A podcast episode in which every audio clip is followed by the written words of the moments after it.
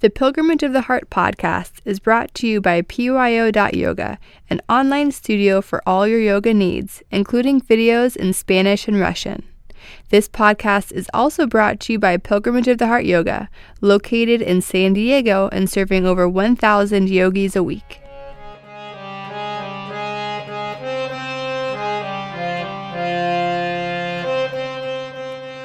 Hi, this is Sujantra. Join me now and every week as we explore yogic philosophy and apply it to our daily lives. Ananda. So, again, in the Indian philosophy, um, just to reiterate a little bit, that idea that um, Sat Chit and Ananda, kind of like when we talk about the Om, A U M, creation, preservation, transformation as like the basis of reality, so too when we, when we talk about Satchitananda, that's another, um, another way of looking at like the underlying reality of existence in the Indian philosophy. So Satchitananda, Sat being existence, Chit consciousness, and Ananda is delight. And then in the passage, Sri Chinmoy goes on to say that none of them can exist without the other ones. So they're all intertwined, so they're like inseparable, and yet they each have a unique aspect of that they bring something unique to existence so that existence can become this manifold reality. And so another, another way to think about it is where um, in other writings of Sri Chinmoy, he talks about um, the, uh, the multiplicity within oneness. So, the idea that in reality there's an underlying oneness, but that oneness manifests itself in multiplicity and diversity. So, things are, so it's like two realities simultaneously. One is the world that we experience, which is all this multiplicity and separativity, but at the same time, it stems from this reality of oneness. And so, this existence, consciousness, bliss, these are like the, you could say, the first three big um, factions that reality breaks into. Because also in the Indian philosophy, there's um, Ayurvedic, which is the science of health and wellness, Ayurveda, which is a lot of what Deepak Chopra teaches up at the Chopra Institute, Ayurvedic medicine. And there, the idea is that um, there's three elementary, there's three forces in reality, and they're called the three gunas, G-U-N-A-S. Um, activity, light, and like lethargy or cohesion. And so then there's certain foods that are connected with lightness and, and um, energy, like fruits. And then there's energies, there's um, uh, or intelligence. The fruits are like intelligence. There's, there's foods that are connected with just like activity, like onions and garlic. And then there's foods that are said to be kind of lethargic and heavy and grounding, like bread and meats. And so there's these different energies. But at the deepest level of the Indian philosophy, again, the idea of sat, chit, and, sat, chit, and ananda. Now, did anybody have any questions from the meditation or the exercise we did to try and get to this realm of experience? Any questions about why we did certain things or maybe what you experienced? I keep experiencing movement. Like, I don't know what it is, and it's happened, you know, like starting a few months ago, but it seems like I wiggle. Mm-hmm. Not on my own accord. It's kind of strange. I don't know what it means. Well, what it means is um, movement in your nervous system. And so, a lot of times, what happens in the process of meditation is you're, you're starting to supercharge yourself through meditation because you're really focusing on, on your breathing, you're bringing calmness and stillness to your physical body.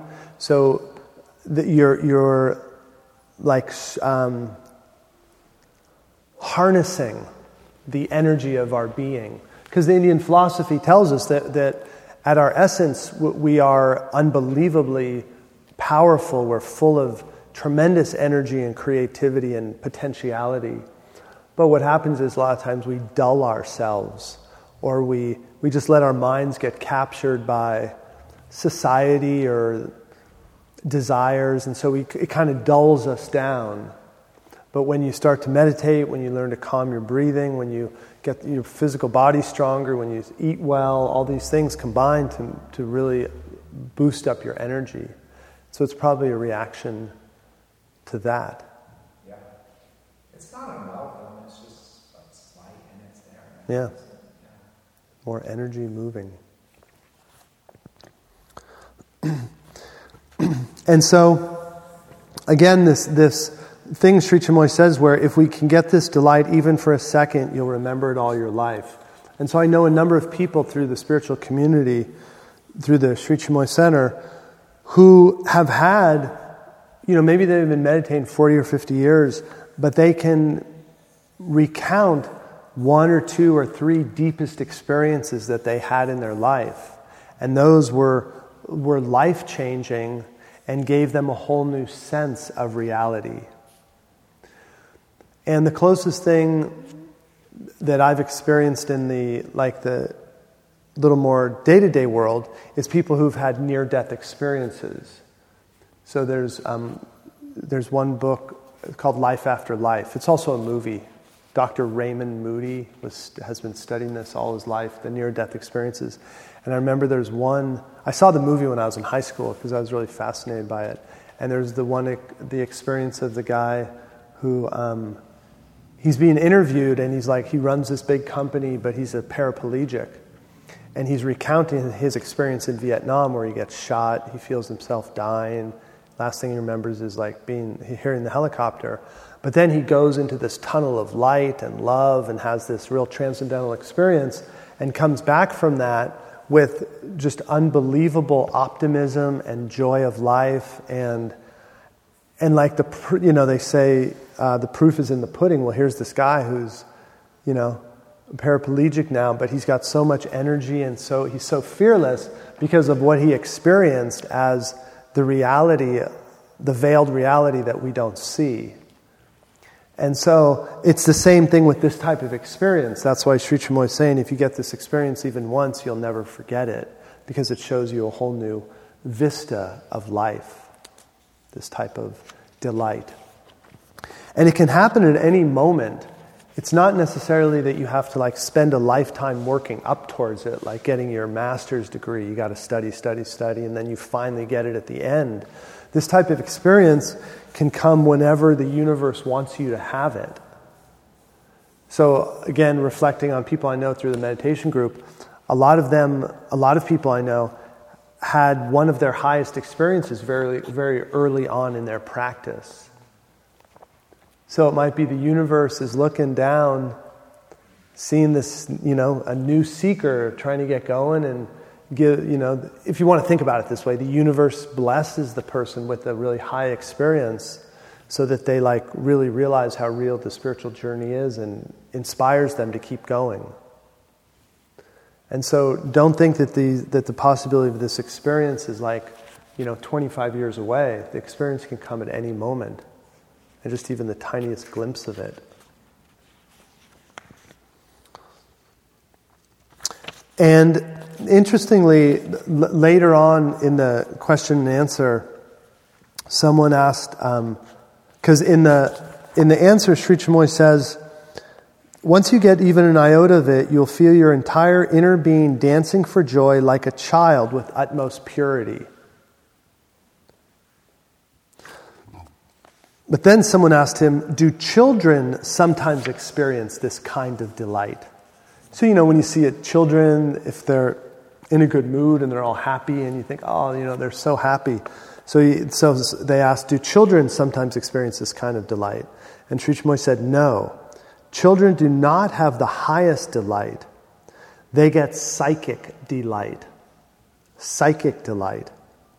They get some delight from the psychic being from the inner being or from the soul, which they express, which they express spontaneously. And very often, children express their joy through their pure, uncorrupted vital. Uncorrupted vital. So, for vital, um, Sri is talking kind of like about our earth emotion energy, like solar plexus energy.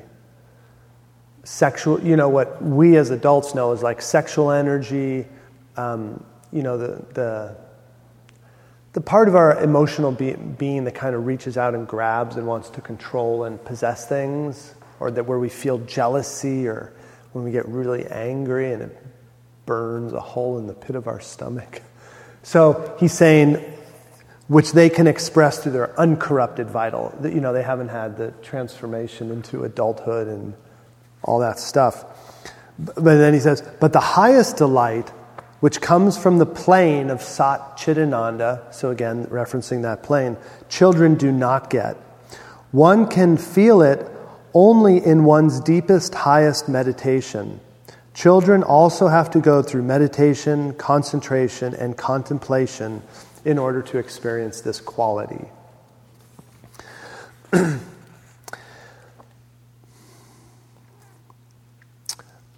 now, he, he does say in that answer, he says they get psychic delight.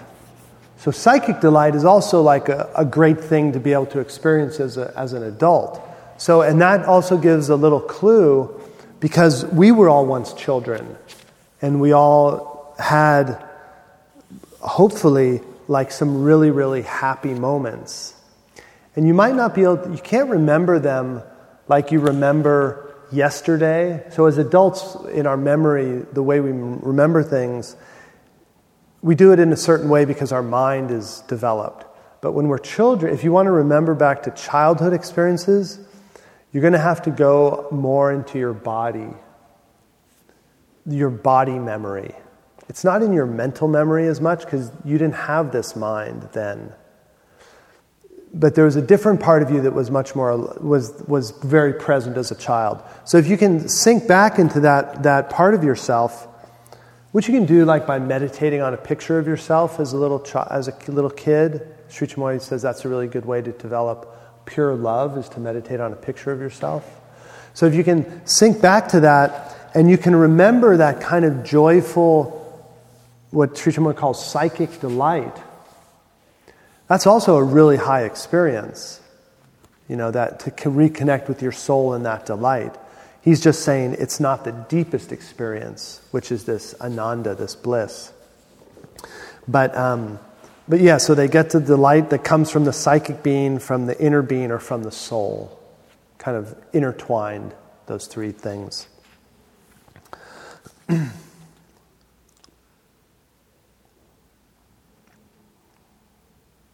Questions, thoughts about the ananda, about this bliss or this delight?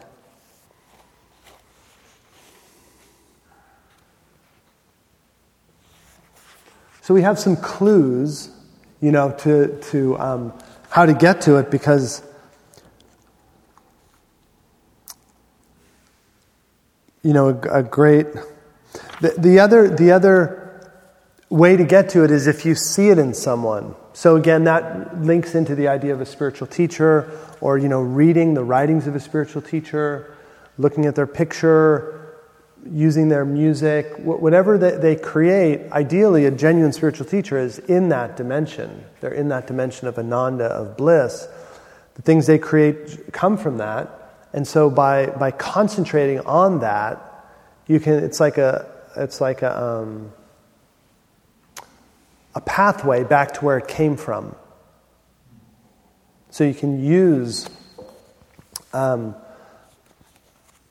the spiritual teachers to help you get there because they've been there and they, they reflect it. I have a question. Is the Satchidananda like Samadhi? Are they synonymous or different?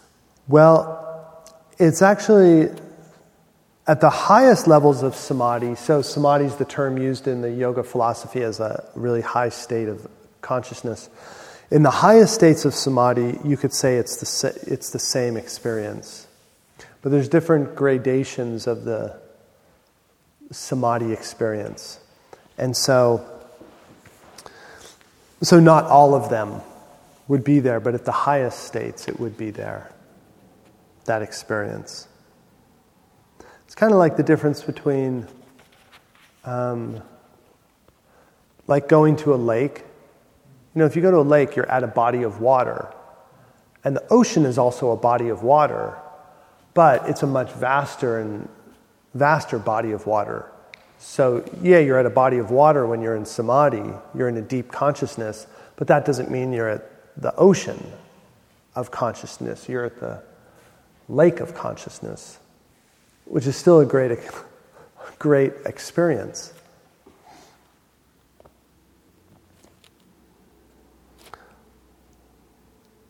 So that might be a fun thing to try to do this week for you to see if you can, during one of your meditations, if you have a picture of yourself when you're young, or if there's a way you can link back into that kind of memory, try and bring back that um, childhood feeling of that psychic delight. And see if you can refine your pure, uncorrupted vital. that would be a good thing to do. If I could find my uncorrupted vital. Pujari. Well, I have this picture of me where I sit. It's like when I was 10. Mm. With all my brothers and sisters. We were at this lake with water out of this ice cold. It was like, because for my birthday, we wanted to go to this place in the woods. But I look at that picture and, and Mm. I'm there. Yeah. And I see myself when I'm 10 years old, and, I, and you can feel the whole feeling of Mm. that experience. That's, really like that picture. So it is, like you said, just having a picture, Yeah. as long as you were happy in that moment.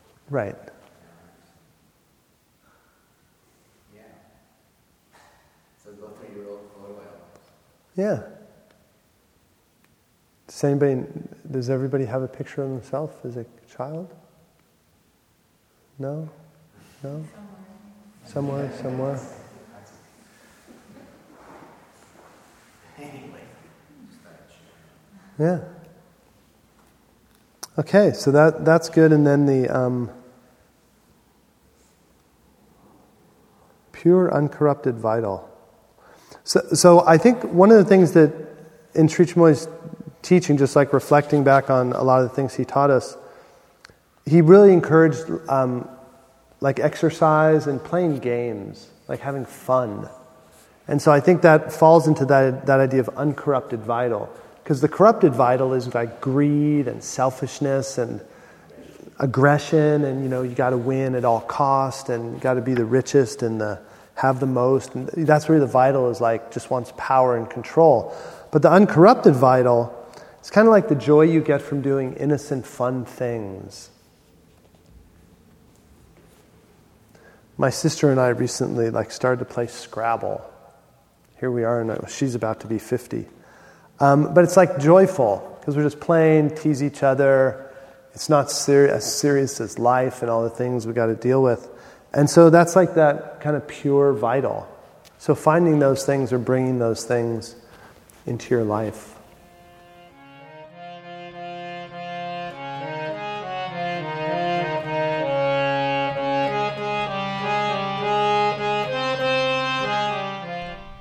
Thanks for joining us. This has been a production of Pilgrimage of the Heart Yoga. Join us at our studios here in San Diego or visit us online at pyo.yoga. Namaste.